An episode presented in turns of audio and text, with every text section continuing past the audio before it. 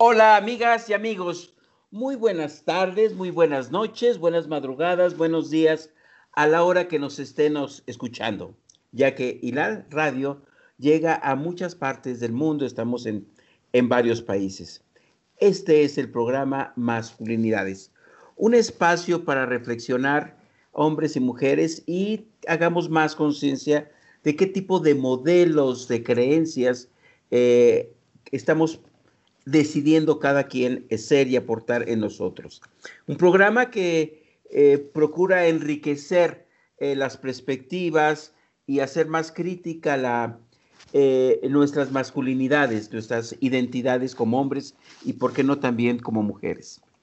Este es el tercero con una sorpresa de cuatro programas que estamos haciendo acerca de la historia de las mujeres en nuestras sociedades.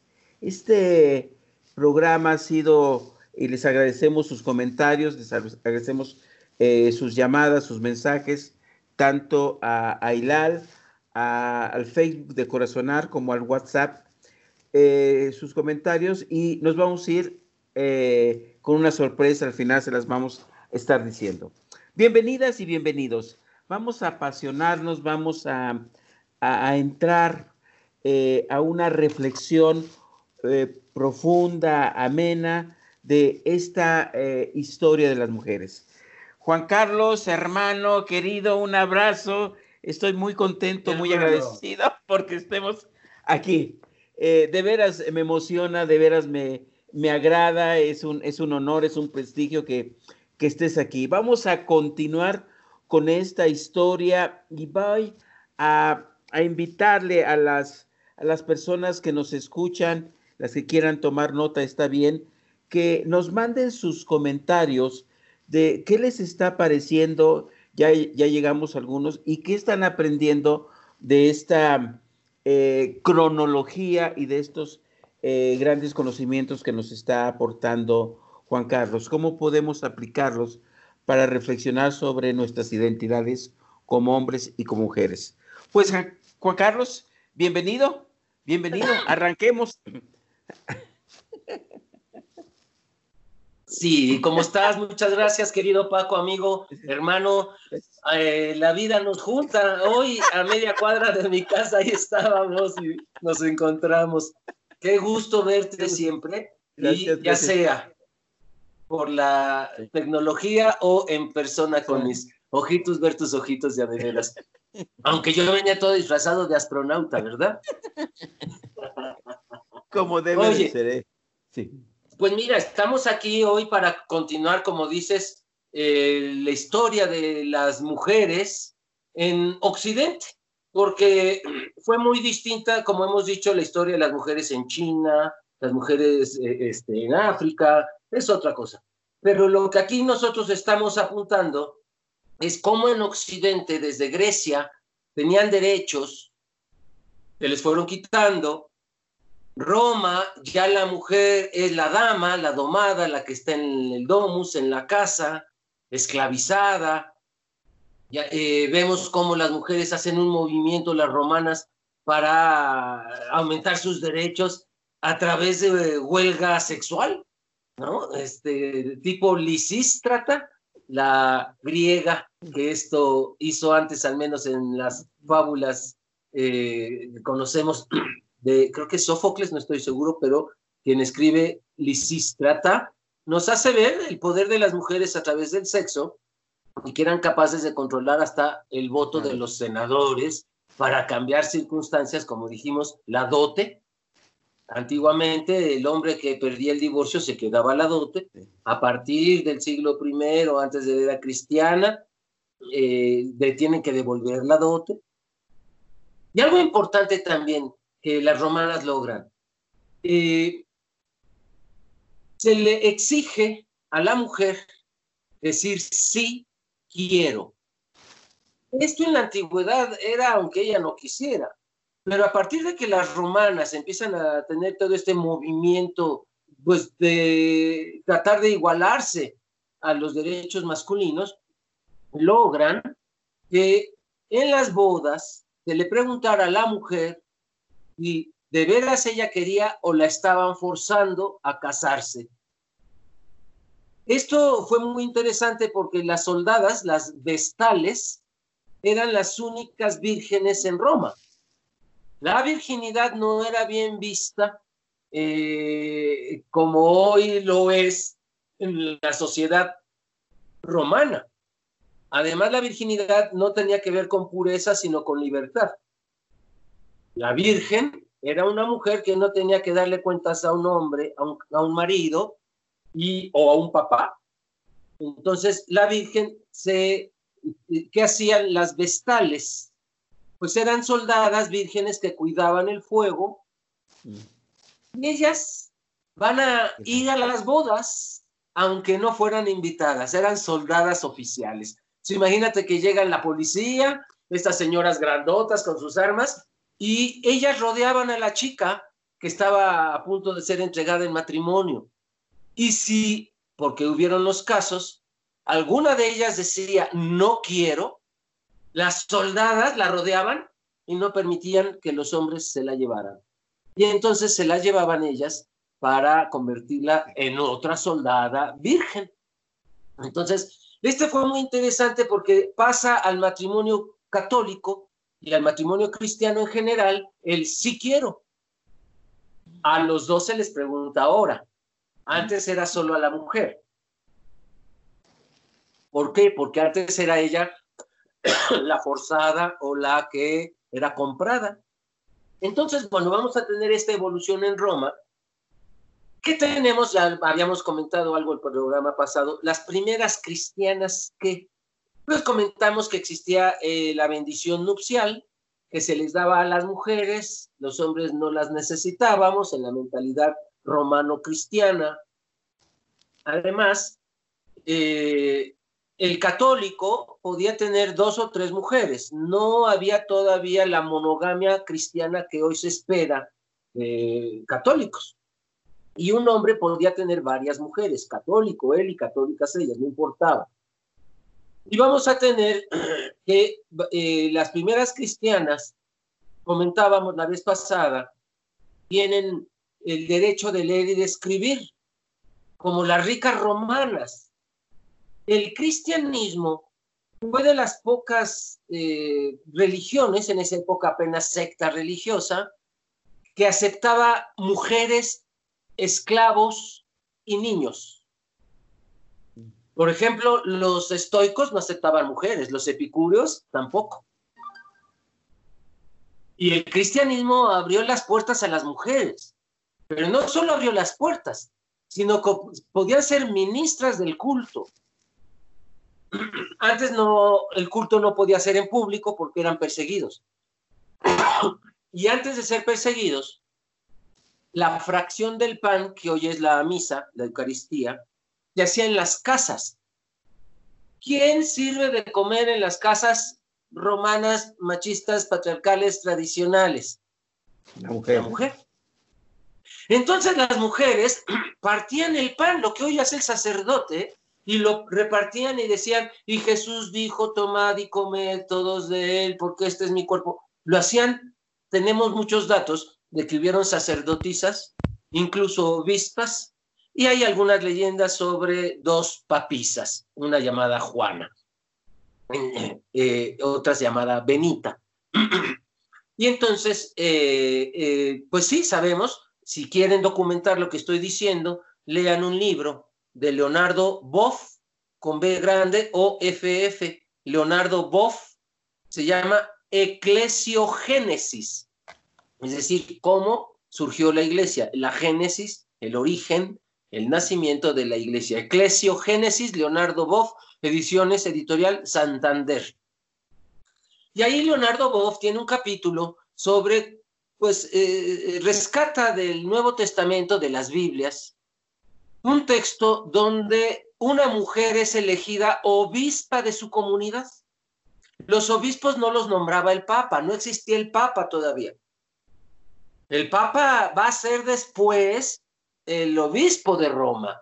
Pero ahorita el obispo de Roma es tan parejo como el obispo de Antioquía, el obispo de Jerusalén. No había un papa eh, eh, eh, primordial, un obispo primordial más que los demás. Esto va a ir sucediendo posteriormente. Y entonces sabemos que las comunidades eran democráticas. Elegían a su sacerdote, elegían a su obispo, incluso si no estaba bautizado. Te cuento, Paco, que San Ambrosio de Milán lo eligen obispo de Milán porque era un buen soldado, era un buen hombre pagano, romano, y pues quería los cristianos, empatizaba con ellos, los defendía, y entonces la comunidad cristiana de Milán le pide que sea su obispo. Él al aceptar tuvo que bautizarse, hacer su primera comunión, confirmarse, se le ordenó sacerdote y se le ordenó obispo el mismo día. Para que pudiera. ¿Por qué? No existía el sacramento de la confesión. Solo te, había un perdón de los pecados, el bautismo. Si después de bautizarte volvías a pecar, al infierno, como ibas. Y entonces mucha gente, ¿cómo se llamaba la escuela para que la gente se bautizara? Catecumenado. Y entonces mucha gente se quedaba como catecúmeno, o sea, hacía todos los estudios que requería la iglesia para el bautizo. En Occidente eran tres años de catecumenado para bautizarse católico, en Oriente eran cinco años. Entonces hacían sus tres años y se quedaban al final. ¿Y cuándo pedían el bautizo? En el hecho de muerte. De hecho, hay un dicho italiano que es, la carne per el diablo, leosa perdió. La carne para el diablo, los, los huesitos para Dios. Ay, ya cuando me vaya a morir, me bautizo. Hoy ya está la confesión para el difunto, antes de que se muera. No existía la confesión, el sacramento de la confesión se inventará hasta el siglo VI. Muy bien. Y entonces tenemos que la primera comunidad cristiana se desarrolla mucho como sus sociedades romana o griega en la que vivía. De hecho, hay una pareja de lesbianas santas y una pareja de santos gays, San Sergio y San Baco, mártires, canonizados las cuatro personas en el año 304 después de Cristo, siglo IV. Ellas se llamaban Perpetua y Felicitas.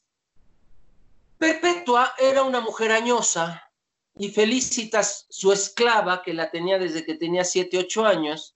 Y cuando Felicitas se hace señorita, cuando menstrua, uy, uy, uy, cambió y ya no era una chamaca y entonces ya le llama la atención a la patrona. Y las dos eran, eh, bueno, ella, la patrona, doña Perpetua, era católica. Las esclavas, eh, eh, ella todavía no era bautizada y Perpetua hace que ingrese al cristianismo, pero la libera. Los amos en Roma, los patrones, podían liberar a un esclavo, una esclava por buena voluntad y se les llamaba libertos. Entonces, Felicita se convierte en una liberta. Eh, eh, doña Perpetua le llevaba unos 25, 30 años de edad y se casa a la usanza romana. John Boswell tiene un libro que se llama Las bodas de la semejanza. En inglés se llama Same Sex Unions. Sería uniones del mismo sexo. Aquí le pusieron, ya sabes, hasta las películas le ponen el camión de mi compadre Filemón, aunque no tenga nada que ver. Y entonces le pusieron eh, eh, eh, las bodas de la semejanza. Y allí John Boswell dice que eh, Santa Felicitas y Santa Perpetua eran consideradas por su comunidad como mujeres buenas, casadas, y ahí viene el ritual para casar homosexuales y lesbianas católicos. En el apéndice de ese libro vienen los rituales que la iglesia primitiva utilizaba. Y a base de estarlos leyendo más o menos me lo he ido memorizando y dice algo así, mira Paco, dice, oh Señor nuestro Dios, que hiciste toda la creación y le diste al ser humano la libertad de libre albedrío. Y así como hiciste santas, si se iban a casar mujeres, tomaban como ejemplo a las dos santas, a Santa Perpetua y a Santa Felicitas, no unidas por la naturaleza, sino por el amor que se tienen en tu Santo Espíritu.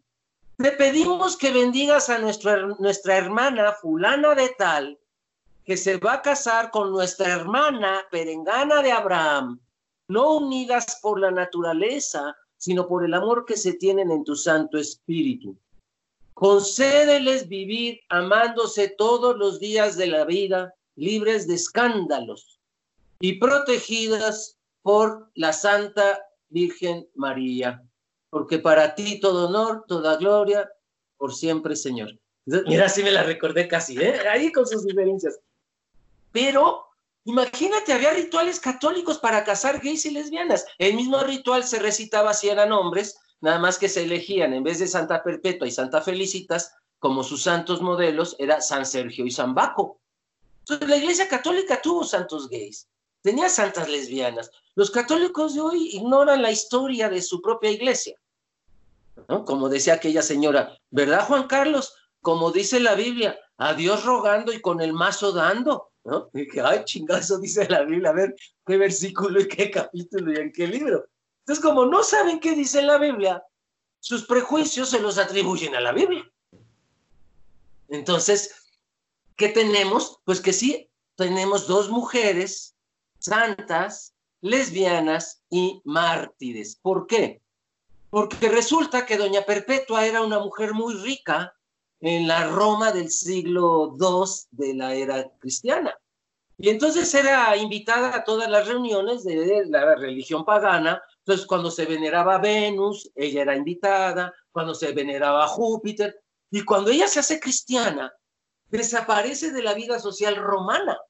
Y la gente empieza a preguntarse, porque el cristianismo era un delito. Y entonces, eh, pues averiguan y se dan cuenta, van por ella, pues que ya se hizo cristiana y por eso ya no participa en la vida social religiosa romana. Y entonces, pues como había cometido un delito, eh, se la llevan a sentenciar.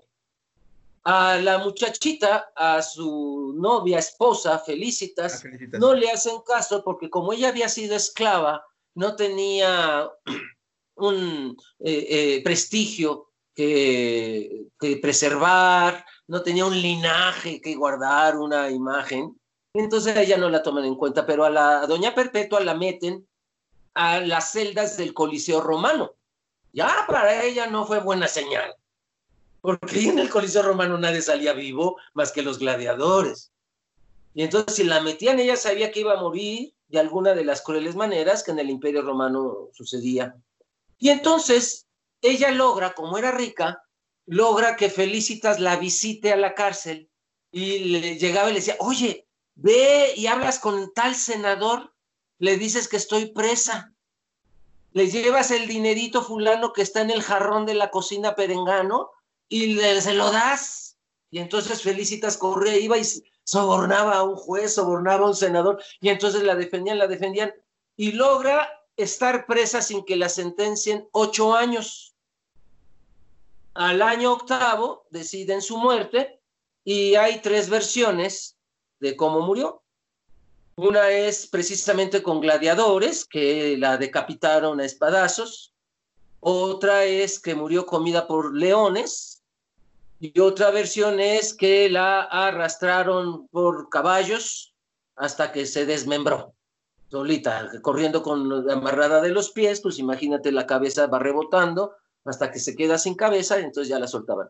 Cualquiera de las tres formas que haya muerto, las tres crónicas dicen que Felicitas logra sobornar al carcelero, la dejan entrar a la arena en el momento en que está muriendo su amada y corre y le da la mano derecha, que era el símbolo del matrimonio romano. Pues ya estando allí, también la matan a Felicitas y las dos mueren en el Coliseo romano. Cualquiera de las tres versiones puede ser por gladiadores, por caballos o por... Este, también hay una versión que por toros, las arrollaron los toros. Cualquiera, en el momento antes de morir, se dieron las manos derechas. Y eso lo registra, pues, la historia leyenda. Y hoy están sus tumbas. ¿Cómo sabemos toda esta historia? Pues porque John Boswell se fue a meter a las meras tumbas, imagínate, y entonces en, hay un eh, eh, bajo relieve grabado alrededor de las tumbas, donde ella está pintada perpetua rica, con buenos vestidos. La otra muchachita está con vestido de esclava, pero dándose las manos derechas. ¿Y qué se encontró en la tumba? Dos anillos. ¿Te acuerdas que en Roma se, oía, se usaba el yugus? Pues ellas también tuvieron su yugus, su anillo de matrimonio, y encontraron los dos anillos. Y en los anillos, adentro dice el nombre de una y en el otro dice el nombre de la otra. No hay duda de que estaban casadas, casadas, casadísimas y bien casadas. Y el cristianismo no hizo peros en canonizarlas. ¿Por qué? Mártir significa en griego testigo.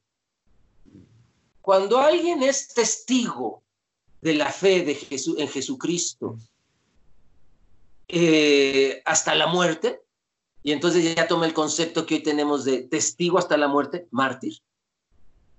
Es santo y la iglesia ya no necesita un proceso de canonización.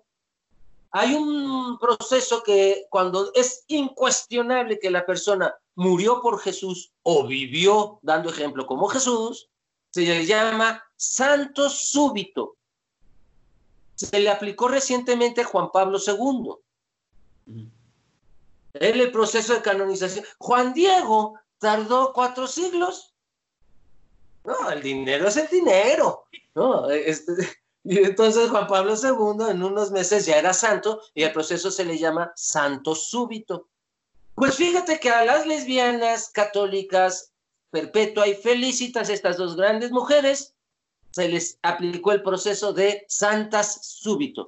Súbito es rápido. Y entonces ellas no se tuvo que hacer ningún proceso de canonización. Pero es importante algo, su lesbianismo no fue causa de que alguien se opusiera. Para el cristianismo primitivo, ser gay o lesbiana no era pecado. Esto después ya lo platicaremos, hablaremos otras cuatro series de programas, Paquito, Historia de la Diversidad Sexual, y ahí aparece cómo inventan el pecado de sodomía cinco siglos después de Cristo, San Jerónimo que no venía así como lo conocemos en las Biblias. Las Biblias están retocadas. Por eso decía mi profesor del Antiguo Testamento, el padre Giovanni Odazo, cuando estudié en el Vaticano, traductore traditore, traductor traidor, traductore traditore. Si le cambiamos la U a la palabra traductor y le ponemos una I, en italiano y en latín dice traidor pues muchas veces el traductor, si no está de acuerdo con el autor, lo cambia. Y quienes leemos al traductor, creemos que el autor lo dijo. La gente jamás va a decir, San Jerónimo tradujo no sé qué. La gente dice, San Pablo dijo.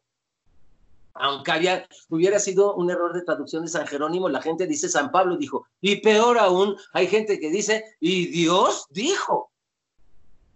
Claro, y podemos ver en muchas Biblias, según la, versión, eh, vemos al mismo versículo, de, dependiendo de la edición, pues hay cambios. Y a veces no es cualquier cosa cambiar una palabra por la otra. Y esto obedece a todos este tipo de, situaciones, ¿no? Y de ahí que se, ¿no?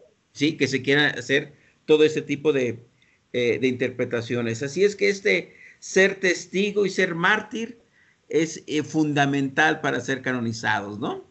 Sí, y entonces, pues tenemos que había, eh, las mujeres católicas casadas corrían la misma suerte que la romana casada, ni modo, solo obtuvieron un derecho con el cristianismo. No se vale matarlas, no se vale asesinar, es pecado matar. Y esto para los romanos, ¿no? ¿Te acuerdas que lo vimos la vez pasada que podían matar a sus esposas? Uno de los beneficios que trae el cristianismo a las mujeres, aparte de la lectoescritura, para empezar, es el derecho a que el marido no las mate. Se aplicó algo que para mí a veces es peor, querido Paco, que se le llama en latino, italiano también, quedó dolce violenza, violencia dulce. Y entonces al marido católico se le permitía torturar a su mujer, torturarla, torturarla hasta punto de morir, curarla, volverla a torturar, volverla a torturar al punto de morir, segunda vez, curarla. Y a la tercera la dejaba vivir y le decía, ¿ya me vas a obedecer? Y entonces yo no sé si era mejor decir, ya mátala. O la mujer a lo mejor hubiera dicho, ya mátame mejor. Pero como para los católicos matar es pecado, para los cristianos matar es pecado, pues no mataban a su esposa, pero le aplicaban unas torturas para que aprendiera a obedecer. Dice John Boswell que va a haber un problema en el cristianismo primitivo, como sucedió en Roma, y que va a durar hasta el siglo XII, que es que las, eh, para que hubiera una dote de mucho dinero, los pobres buscaban muchachas ricas para enamorarlas y el padre de la rica daba el dinero al novio pobre. Y entonces surgían matrimonios donde la mujer era la rica, la culta, la poderosa, la que tenía palancas, el hombre era el ignorante, el hombre era el grosero, el vulgar, pero la mujer se tenía que someter a él. Y entonces era una violencia intrafamiliar registrada por George Duby y, eh, en el libro La mujer, el caballero y el cura. Es la historia del matrimonio. Y entonces narra, también lo dice en Mujeres del siglo XII, que es una enciclopedia maravillosa. Y entonces, ¿qué tenemos? Que el cristianismo un poco prolonga para las mujeres la situación de violencia, violencia, de maltrato, de sometimiento, de control y toda esta situación y después va a generar toda la cuestión de la virginidad y todo este tipo Exacto. ¿Qué sucede? Eh, mira, van a haber cambios importantes. En el siglo IV hay un emperador Constantino, el primer emperador católico, y sus descendientes y herederos eh, o sucesores fueron católicos. Va a haber uno llamado Teodosio, que en el año 342 por primera vez ordena la muerte de los gatos porque son del diablo, la muerte de las serpientes, muerte de todo el que viva desnudo, prohíbe bañarse sin permiso por escrito de un obispo y pocos obispos sabían escribir, ¿no? ¿Y qué pasó con las mujeres aquí? Aquí a las mujeres simplemente las somete a la voluntad del marido y prohíbe las vestales y prohíbe las vírgenes que no fueran monjas y entonces resulta que eh, se empiezan a llenar los conventos, porque era otra forma de no estar sometidas a un macho romano que la puede torturar toda la vida. Ahora cristiano. Sí. Y entonces los monasterios se convierten en refugios de mujeres. Ahí hubo un problema también de abuso de autoridad y de abusos sexuales de mujer a mujer de la superior a las novicias, que poco se habla de esos abusos, pero también existen y muchos, y muy fuertes. Y entonces, ¿qué sucede? Que solo se va a permitir con las leyes de Teodosio la lectoescritura hacia las mujeres, monjas y prostitutas. Y entonces, pues las mujeres, si querían aprender a leer y escribir, tenían que optar caminos muy polarizados, una donde todos te tocan, y otra donde nadie te toca para poder aprender a leer y escribir. ¿Y qué vamos a tener? Ah, empiezan a haber eh, monjas insignes, es decir, eh, eh, brillantes. Y una de ellas, que es lamentable que solamente podamos hablar de ella dentro del convento, como con Sor Juana. O sea, si hubieran vivido fuera un marido, no las deja escribir. ¿Quién es esta monja en la Alta Edad Media, Sor Hildegarda. Hildegarda. Sor Hildegarda pasa la historia por escribir recetas de cocina, decía ella. Pero fíjate lo que hacía. En la parte donde le enseñaba al obispo lo que escribía, le hacía así, mire, eran platillos. Pero en la contraparte era herbolaria. Rescata a los paganos. La, medicina grecorromana estaba basada en las hierbas. La iglesia prohíbe la medicina, vienen las pestes, vienen las plagas, prohíbe el baño, solo permitía con sanguijuelas chupar mala sangre y eran solamente los monjes que podían aplicarlo. Y entonces aprovecha su estatus de monja para darse cuenta que no solo puede hacer rica comida con las hierbas, sino además curar a las personas. Y entonces vamos a tener a una Sor Hildegarda famosa en toda su época porque va a dar remedios que la iglesia no permitía, pero ella siendo monja era como un aval de Dios para usar té de manzanilla, estaba prohibido por la iglesia. Y entonces, bueno, ella es la que podemos mencionar, pero además, ya a finales de la Alta Edad Media, siglo IX, surge una revolución de monjas. Empezaron en un monasterio al sur de París, Cluny, el monasterio de Cluny, con doble N e Y, Cluny. ¿Y qué pasa en ese monasterio? Pues como los monjes y las monjas sabían leer y escribir, siglo IX, las monjas se dan cuenta que no es cierto que lo que andan diciendo los papas es lo que dice la Biblia. Y que no es cierto que es pecado que la gente sepa leer y escribir. Y que no es cierto que es pecado que la gente se bañe. Ah, Sor Hildegarda la van a acusar de pagana porque ella recomienda el baño. Entonces, en una época que era prohibidísimo bañarse y las plagas estaban a todo lo que daban con las ratas, pues vamos a tener entonces cambios hacia las mujeres viniendo de los conventos. Y estas monjas del monasterio de Cluny, pues deciden salir a la calle a enseñar, a leer y a escribir a todo el pueblo. Y pues echa encima la Inquisición de Roma. Y entonces ahí vienen los soldados de Roma, los soldados de, del Papa. ¿Por qué? Porque eh, Italia ya eh, se llamaban estados pontificios.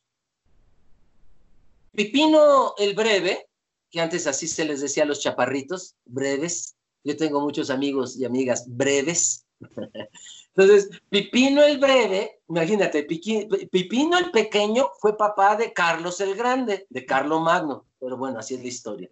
Y entonces, Pipino le regala al Papa toda Italia, Sicilia, sur de Francia, Yugoslavia, sur de Alemania, y así de, de, de cuáis, de cuates, porque pues quería mucho a la iglesia, y entonces, a partir de ahí, el Papa se volvió un gobernante de los estados pontificios, que van a terminar hasta la Revolución Italiana de Garibaldi, Víctor Emanuel y Cavour en el siglo XIX. Hasta el siglo XIX se acaban los estados pontificios y el Papa, eh, el Papa desde entonces se va a declarar prisionero voluntario y decide ningún Papa salir del Vaticano hasta que Italia Francia, Alemania, Yugoslavia y Sicilia les devuelvan los territorios que les quitaron. Y por ejemplo, Pío XII, Pío XII va a ser el primer papa que sale del Vaticano después del siglo XIX. ¿Mm? Por eso Juan Pablo II va a ser el Uyuyuy, el papa viajero. Porque pues Pablo VI salió una o dos veces también. Entonces, Vamos a tener pues que estos estados pontificios ahora los gobiernan desde Italia por regalo de Pipín el Breve en el siglo VIII, año 726, por cierto. Entonces, ¿qué tenemos? Que las monjas de Cluny, pues ahora las gobierna el Papa y ellas no les gustaba mucho la idea porque además la Inquisición estaba a la orden del día. El Papa utilizaba las armas en contra de cualquier libre pensador o quien dijera algo contrario a la iglesia. Y entonces las monjas de Cluny salen y le enseñan a leer a la gente, pero no solo, sino que salen armadas. Y vamos a, tener una serie de congregaciones religiosas armadas contra quién? Contra el Papa. Y entonces, ¿quiénes surgen? La Compañía Militar de Jesús, los templarios armados, los cátaros armados. Entonces estas monjitas de Cluny armadas. ¿Por qué? Porque sabían que el Papa les iba a mandar la Inquisición y el pueblo las empieza a apoyar. Y ya por ahí del siglo dos siglos después, tres siglos después, la iglesia ya no está teniendo tanto poder. John Boswell documenta que del siglo IX al siglo XII, la iglesia perdió mucho poder y vuelve a surgir el paganismo. Por ejemplo, en este libro que cité de George Duby, de La mujer, el caballero y el cura, narra cómo eran las bodas en el siglo XI y XII en Europa. Volvieron a ser paganas. Y entonces eh, los, los novios tenían que tener relaciones sexuales frente a los invitados. Allí desvirgaban a la novia para comprobar que sí era virgen. ¿Cuándo surge el mito de la virginidad? Cuando se dice que María es madre de Dios. Y si María era virgen, la virginidad se hizo divina para todas las católicas. ¿Cuándo fue esto? En el año 451 después de Cristo, en el concilio de Calcedonia, se declara a María Teótocos. Tocos es mamá, quien trabaja en hospitales sabe que Tocos es el área de partos. Teos, Dios. Teótocos, la mamá de Dios. Y como era virgen, pues la virginidad se empieza a ser obligatoria para las mujeres no casadas que fueran católicas. Y entonces, ya llevaban seis siglos, siete siglos donde las monjas tienen gran poder, son vírgenes, y ahora resulta que armadas, las de Cluny, liberan al pueblo de la ignorancia, y de repente John Boswell nos narra que las monjas empiezan a casar, que el superior de tal congregación se casa con la madre abadesa de tal otra, y también va a ver, vuelve el matrimonio lésbico gay a la iglesia católica, dos siglos se podían volver a casar hombre con hombre y mujer con mujer. Y en las bodas surge algo que va a acrecentar el machismo contra las mujeres. Eh, la iglesia se da cuenta que siguen teniendo relaciones sexuales durante la fiesta, porque imagínate ver tener sexo a los novios pues como que se pegaba. Cupido pasaba lanzando flechas a todos los invitados y entonces la gente terminaba en orgía.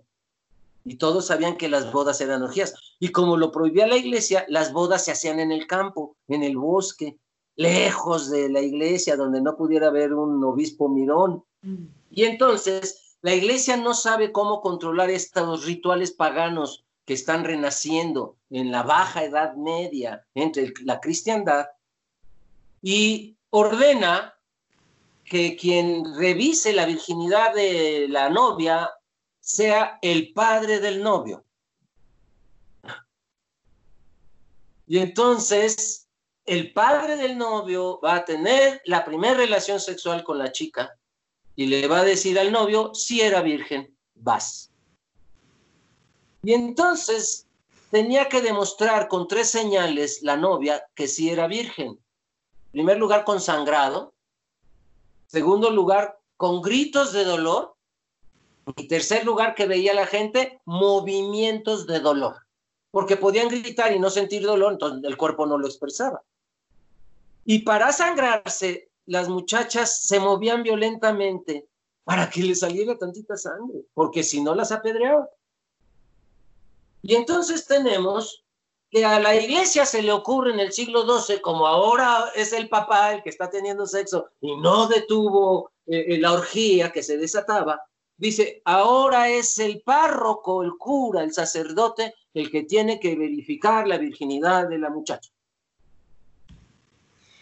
Y entonces la violaban dos, ahora el sacerdote se sumaba. Es a partir de ahí que a los sacerdotes les empezamos a llamar el padre. Interesante, ¿no? Porque tomó el lugar del padre del novio, que tenía que verificar la virginidad de la novia.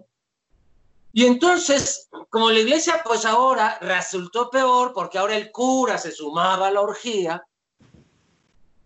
entonces ordena que los matrimonios sean en el lugar más público del pueblo y que la consumación del matrimonio se haga entre los novios en privado. Y entonces, eh, el lugar más público del pueblo pues, era el cementerio, porque tú recordarás que junto a toda parroquia había un camposanto donde enterraban a los buenos católicos. Y entonces las bodas en el siglo XIII son en los cementerios. Digo yo, ay, vaya, metáfora, ¿no? Y entonces, ya para finales del siglo XIII, la iglesia ordena que se hagan las bodas frente a la puerta de las iglesias. Y para el siglo XIV ya ordena que sea dentro de las iglesias. Pero no había un ritual del matrimonio. El matrimonio todavía no era sacramento. Lo van a hacer sacramento dos siglos después, en el Concilio de Trento, en el siglo XVI. Antes, la fórmula matrimonial decía, hasta que la muerte del amor os separe. Después del concilio de Trento, cuando ya se inventa el rito matrimonial, el rito del sacramento del matrimonio, se va a retomar la frase más textual de la Biblia, que es hasta que la muerte os separe. A mí me parecía mucho más sano antes, Paco, porque muchas veces el amor ya puede haber muerto y no se tienen que morir ninguno de los dos para que ellos se separen. Muriendo el amor, ¿se separar? ¿Cómo? Si muere el amor, entonces es legítimo que se separen. Pero ya la iglesia con este tipo de, aseveraciones marca que tiene que ser toda la vida. Y ahí está lo que creo que toda, yo creo que es el origen de lo que se dice ahora en la iglesia y también la parte civil con esta, mm, este, con estas lecturas que se hacían, ¿no? Se me va ahorita el nombre de la epístola de Melchor Ocampo, ¿no? Ah, sí, claro. Estás hablando de las raíces de esta situación porque eh, el matrimonio eh, da la impresión de que es, eh, sale uno con carta factura. La señora de Pérez, la señora de, ¿sí? Entonces, este, ahí está toda esta raíz que todavía hay, todavía hay mujeres que están muy orgullosas de llevar el apellido del esposo y hay otras que dicen, yo soy fulanita de tal y no, y no, no. Entonces, Mira cuántos siglos tenemos ya de toda esta historia, de toda esta situación y esta, eh, pues yo creo que este darse cuenta de estas eh, tradiciones tan fuertes eh, puede ayudar a, liberarnos a unos y a otros, ¿no? A las mujeres de no sentirse posesiones y a los hombres de no vivirse dueños de. Sí, fíjate que pasa algo muy interesante en el siglo XIII y XIV. Las mujeres empiezan a organizar en gremios. Empiezan en Alemania porque pues ellas en la cocina se dan cuenta que la cebada hace un mosto muy emborrachante eh, que de ahí se va a derivar después la cerveza. Y este mosto que los emborrachaba se llamaba ale, ale. A nosotros nos llegó solo en el ginger ale pero ya sin alcohol. Ese el ale era un mosto, era una cerveza tan cargada que los emborrachaba y los dejaba dormidos ocho horas. Y entonces, las prostitutas que sabían leer y escribir, ¿te acuerdas? De hecho, Jacques de Vitry dice que en el siglo III en París, terriblemente, se oía el gemido de las prostitutas abajo y arriba se leía a Sócrates y a Platón. ¿Por qué? Porque los prostíbulos hicieron escuelas para la gente. La iglesia lo tenía prohibido, pues las prostitutas fueron las que le entraron. Y algo para reflexionar interesante, la Inquisición jamás persiguió a las prostitutas. Jamás persiguió a las prostitutas. Fue el único pecado que hizo como que no veía. bueno, y entonces resulta que eh, las alemanas hacen un gremio de cerveceras, digamos, hoy un sindicato, y empiezan por primera vez a hablar sus problemas. Y entonces se dan cuenta que las prostitutas saben leer y escribir y van y les piden ayuda las del gremio de cerveceras y logran que los machos que no dejaban a sus mujeres aprender a leer y escribir se fueran a emborrachar con la nueva bebida inventada por estas cerveceras. Y entonces caía el hombre, ¡pah! borracho, cuatro horas, cinco horas dormido. Y entonces decían, a ver, a ver, ¿es el esposo de doña Chonita? Sí. ¿No quería ella leer y escribir? Sí. Vete por ella. Y atrás de la cantina tenían un salón de clases. Y entonces tenían putero, cantina, escuela. y entonces le enseñaban en friega las letras, a leer y escribir, o el grado que ella fuera teniendo en matemáticas, geometría, etcétera. Y cuando empezaba el marido, córrele a la casa que no se dé cuenta, ¿no? Que estabas aquí. Hoy me parece, Paco, una estrategia sumamente inteligente. No violentaron a ningún hombre. Los hombres iban a emborrachar por propia voluntad y aprovechaban su cruda, su borrachera más bien dormidos, para que las mujeres se superaran y aprendieran a leer y escribir. Entonces me parece una estrategia interesante y entonces van a empezar a copiar las estrategias en otros países de diferente manera. Por ejemplo, en Italia, específicamente en Venecia, Venecia se funda a finales del siglo XIV, perdón, del siglo XIII, 1294, por allí. Para el siglo XIV, pues Venecia era ya muy próspera con la ruta de la seda, tenemos a Marco Polo yendo y viniendo, la gente eh, del imperio, los imperios musulmanes tenían en Venecia la primera frontera católica, en fin, Venecia siendo un puerto, navegantes, etc. Y entonces un día resulta que eh, las venecianas no tenían ningún derecho, solo tenían el derecho de heredar el testamento de su marido, de las cosas del marido, de las propiedades del marido, a un hijo varón. Pero podían hacer ese testamento ellas, por su propia voluntad, si el marido faltaba, si ya era viuda, estaban las cruzadas, no lo olvidemos. había mucha viudita. Los cinturones de castidad, tenemos que hablar de eso también, y del brasier, porque se inventa en la misma época apretar los pechos para que no las violen, porque si se le veían los pechos, ella estaba incitando a que las violara. Entonces, el Brasil también tiene una historia así medio represiva. Y entonces, eh, una mujer apellidada Morosini dice, estando embarazada, porque tenía derecho de heredar los bienes del marido si estaba embarazada, y dice, si nace niña, le heredo el derecho que tiene su padre de leer y escribir. Entonces, usando el poco derecho que tenía, mete un gol. Nace niña y su hija es la primer veneciana que sin ser monja ni, prostituta tiene derecho legal de aprender a leer y escribir. Y entonces, ¿qué sucedió? Todas las venecianas embarazadas, este pedacito de la ley las favorecía estando embarazadas, hacer un testamento que ellas eligiera de las propiedades del marido. Pero ya llegó otra que dijo, y le heredo el derecho también de ser propietaria si nace niña. Y ya llegó otra que dijo, y le heredo el derecho de ser guerrera y de ser, etcétera. Y entonces vamos a tener para el siglo XV y XVI muchas mujeres venecianas, cultas, famosas. Tenemos a Moderata Fonte, poeta, tenemos a eh, Verónica Franco, que de ella tenemos que hablar mucho. Es, es una puta decente. Ella dice que es una puta decente. O sea, también hay putas decentes, dice ella. Y entonces Verónica Franco, pueden ir viendo la película que salió bien para Hollywood, salió bien, se llama Amor Prohibido, en español, ya saben, en inglés se llama Verónica. Busquen esa película, es buenísima. Y vamos a hablar de ella, cómo Venecia va a permitir un espacio muy grande para el desarrollo de las mujeres.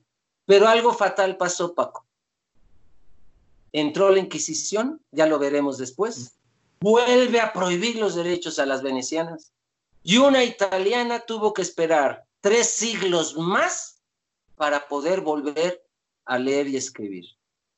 Quienes crean que los derechos de las mujeres ya son cosa ganada, no seamos ilusos, no seamos ilusos. Hay todavía grupos de ultraderecha que quieren quitarle los derechos a las mujeres. ¿Sí sabes este grupo que marcha del monumento a la revolución al monumento a la madre de los neomasculinistas? Todos los 8 de marzo marchan pidiendo que en México se les quiten tres derechos a las mujeres. Yo siempre digo, no, todos, no se angustien, solo tres. El derecho a la lectoescritura, que solo estudian hasta prepa, que se les prohíba la universidad el derecho, se les prohíbe el derecho de trabajar fuera de su casa. Y si por orden de un juez, ella sí tiene necesidad familiar de trabajar fuera de su casa, ella nunca puede recibir el dinero, lo tiene que recibir un hombre de su casa, papá, mamá, papá, hermano, esposo, etc. Estas propuestas las están haciendo en México. Ustedes pueden entrar a su página, es terrible, se llama lamarchamasculina.com. y van a leer un montón de frases misóginas, odio hacia las mujeres, el mundo está mal desde los derechos de la mujer, la masculina.com Y allí están convocando a sus actividades para lograr quitarle estos tres derechos a las mujeres. Entonces, ¿qué le pasó a Venecia? Lo que nos puede pasar ahora. Una mujer veneciana jamás pensó que a su nieta se lo iban a prohibir leer y escribir, como una mexicana. Oye, mi querido, eh, quiero recordarle al público que tú vas a dar un taller sobre la construcción de la masculinidad en México los días 28 de agosto, el viernes de 4 a 8 de la noche y el sábado de 9 a 1 de la tarde. Este curso es importantísimo y va a tener esta historia de la masculinidad, las características del machismo, la masculinidad y el manejo del poder y construyendo una nueva masculinidad ustedes pueden inscribirse marcando al WhatsApp 77 71 36 83 79. Lo voy a repetir porque ahorita que estás hablando, Juan Carlos, me parece que es importante que también un poco nos dé referencia de este curso de la construcción de, de la masculinidad en México, porque ahora sí te jalarías a toda esta historia porque lo que tú estás hablando me está recordando del derecho de pernada, ¿sí? De, mucha, de, toda esta situación de la virginidad, cómo se está este, viendo. Entonces, eh, eh, tomen papel y lápiz. Eh, el taller que va a dar Juan Carlos es la construcción de la masculinidad en México. Voy a dar un WhatsApp donde pueden marcar y tener toda la información. 77 71 36 83 79. No me gustaría que pasara esto, ya casi son eh, la hora del programa, pero sí eh, vamos contextualizándonos. Ya nos llevamos ahorita casi seis siglos, más o menos, con, tu, eh, con tu relato de, de, la sesión de hoy, y me parece muy importante ver cómo, digamos, estas eh, subidas y bajadas, estas luchas aparentemente de avances y retrocesos. Y a mí sí me importa que nos sigas platicando de esto. Por tanto, queridas amigas y amigos, les proponemos, y ya lo habíamos visto con eh, Juan Carlos, que vamos a tener el cuarto programa. Ya estamos haciendo toda una serie de la historia de las mujeres en Occidente para que nos estemos dando cuenta cómo toda esta situación Mm, de, lucha y emancipación eh, va de muchos siglos atrás hasta hoy día. Y entonces eh, nos demos cuenta de cómo aparentemente estas tradiciones, estos rituales que hemos hecho en, los matrimonios, en casa, los roles, tienen una historia muy ancestral y una situación de, pues de, lucha, de emancipación, de, eh, de progresos y a veces de retrocesos. Eh, a mí sí me gustaría que, eh, pongan mucha atención porque la próxima semana vamos a continuar. Y sí, Juan Carlos, te voy a pedir que eh, nos, nos, nos aclares mucho esta situación de la Inquisición como control, estos valores que se quiso controlar a la mujer y que sea también la mujer este, emancipado a todo esto, ¿no? Entonces, les repetimos, vamos a tener la próxima semana la, cuarta eh, parte de la historia de las mujeres en Occidente. Y les recuerdo, va a dar Juan Carlos un taller sobre la construcción eh, de la masculinidad en México. No se lo pierdan, es excelente esta, eh, esta oportunidad que vamos a tener para que profundicen, para que los compañeros y compañeras que nos están hablando puedan este, enriquecerse con este taller que va a dar eh, Juan Carlos. Repito, teléfono 77 71 36 83 79. Toda esta información está en el em, Facebook de Corazonar Hace, donde estamos haciendo la difusión. Mira, pues ya en los 60 minutos se han ido, pero rapidísimo, mi querido hermano. A ver, ¿Cómo nos, sintetizas esta, eh, pues esta gran sesión, estos, este largo recorrido? para ir este, preparándonos para la próxima sesión. Que aquello que le quitaron a las griegas, que fue la lectoescritura, la propiedad y el derecho a defenderse, nuevamente las mujeres lo han ido buscando a lo largo de la historia y cada vez que lo obtienen, por ejemplo, en Venecia, como lo vamos a ver ya en el último jalón de, este, de esta serie, eh, las empodera en muchas otras áreas. Entonces, las mujeres que nunca dejan de estudiar, las mujeres que se atreven a ser propietarias, las mujeres que se atreven a manejar su cuerpo, empiezan a experimentar un empoderamiento en todas las áreas de su vida. Yo lo veo a lo largo de la historia con estas monjas que se salieron del huacal, que empoderaron a la gente y que además decidieron defenderse incluso con la muerte ante alguien que supondríamos que la respetaría, le respetaría la vida como es la iglesia. Pero platicaremos de las inquisiciones y cómo tuvo que venir un sistema de gobierno, un sistema político, que tiene que agarrar los cuerpos para someter las mentes. Entonces, torturaban y eh, hacían cosas terribles en sus cuerpos, pero realmente su interés era cambiar sus mentes. Entonces, vamos a ver qué les pasó a las mujeres con el cinturón de castidad, con el brasier y con la cacería de brujas. Claro. Sí, no se permitía que las mujeres fuesen las sabias, ¿no? Y que ellas eh, descubrieron la agricultura a partir de la observación del cosmos, del universo, de su vida, de su biología, y ellas son las que eh, descubren la agricultura y luego es robada por los hombres. Pues nosotros los hombres que desde épocas ancestrales hemos hecho eh, dueños de lo público y hemos sido muy recelosos de que ellas también, con ellas compartir el poder, pues vayámonos dando cuenta de todo esto. Pues eh, eh, Juan Carlos, el reloj es terrible con, con nosotros, más cuando ha sido tan ameno, tan, tan ilustrativo de todo esto, pues yo te agradezco mucho y les invito de veras a que se emocionen para que escuchen la próxima semana este cierre de la historia y entendamos por qué a veces las cosas están como están. Algo más, mi estimado Juan Carlos, no se les olvide Muchas gracias. Sí, para este. Muchas gracias y que vamos a vernos aquí el próximo miércoles. Nos vemos el próximo miércoles. Les agradezco, Franz Paco Cervantes, del programa Masculinidades Radio Hilal preocupados por dar una alternativa cultural, una, un buen mensaje y hacer una radio social. Muchas gracias a todas y a todos y nos vemos eh, el próximo miércoles 8 de la noche, repetición viernes a las 12 del día. Muchas gracias y esperamos sus comentarios.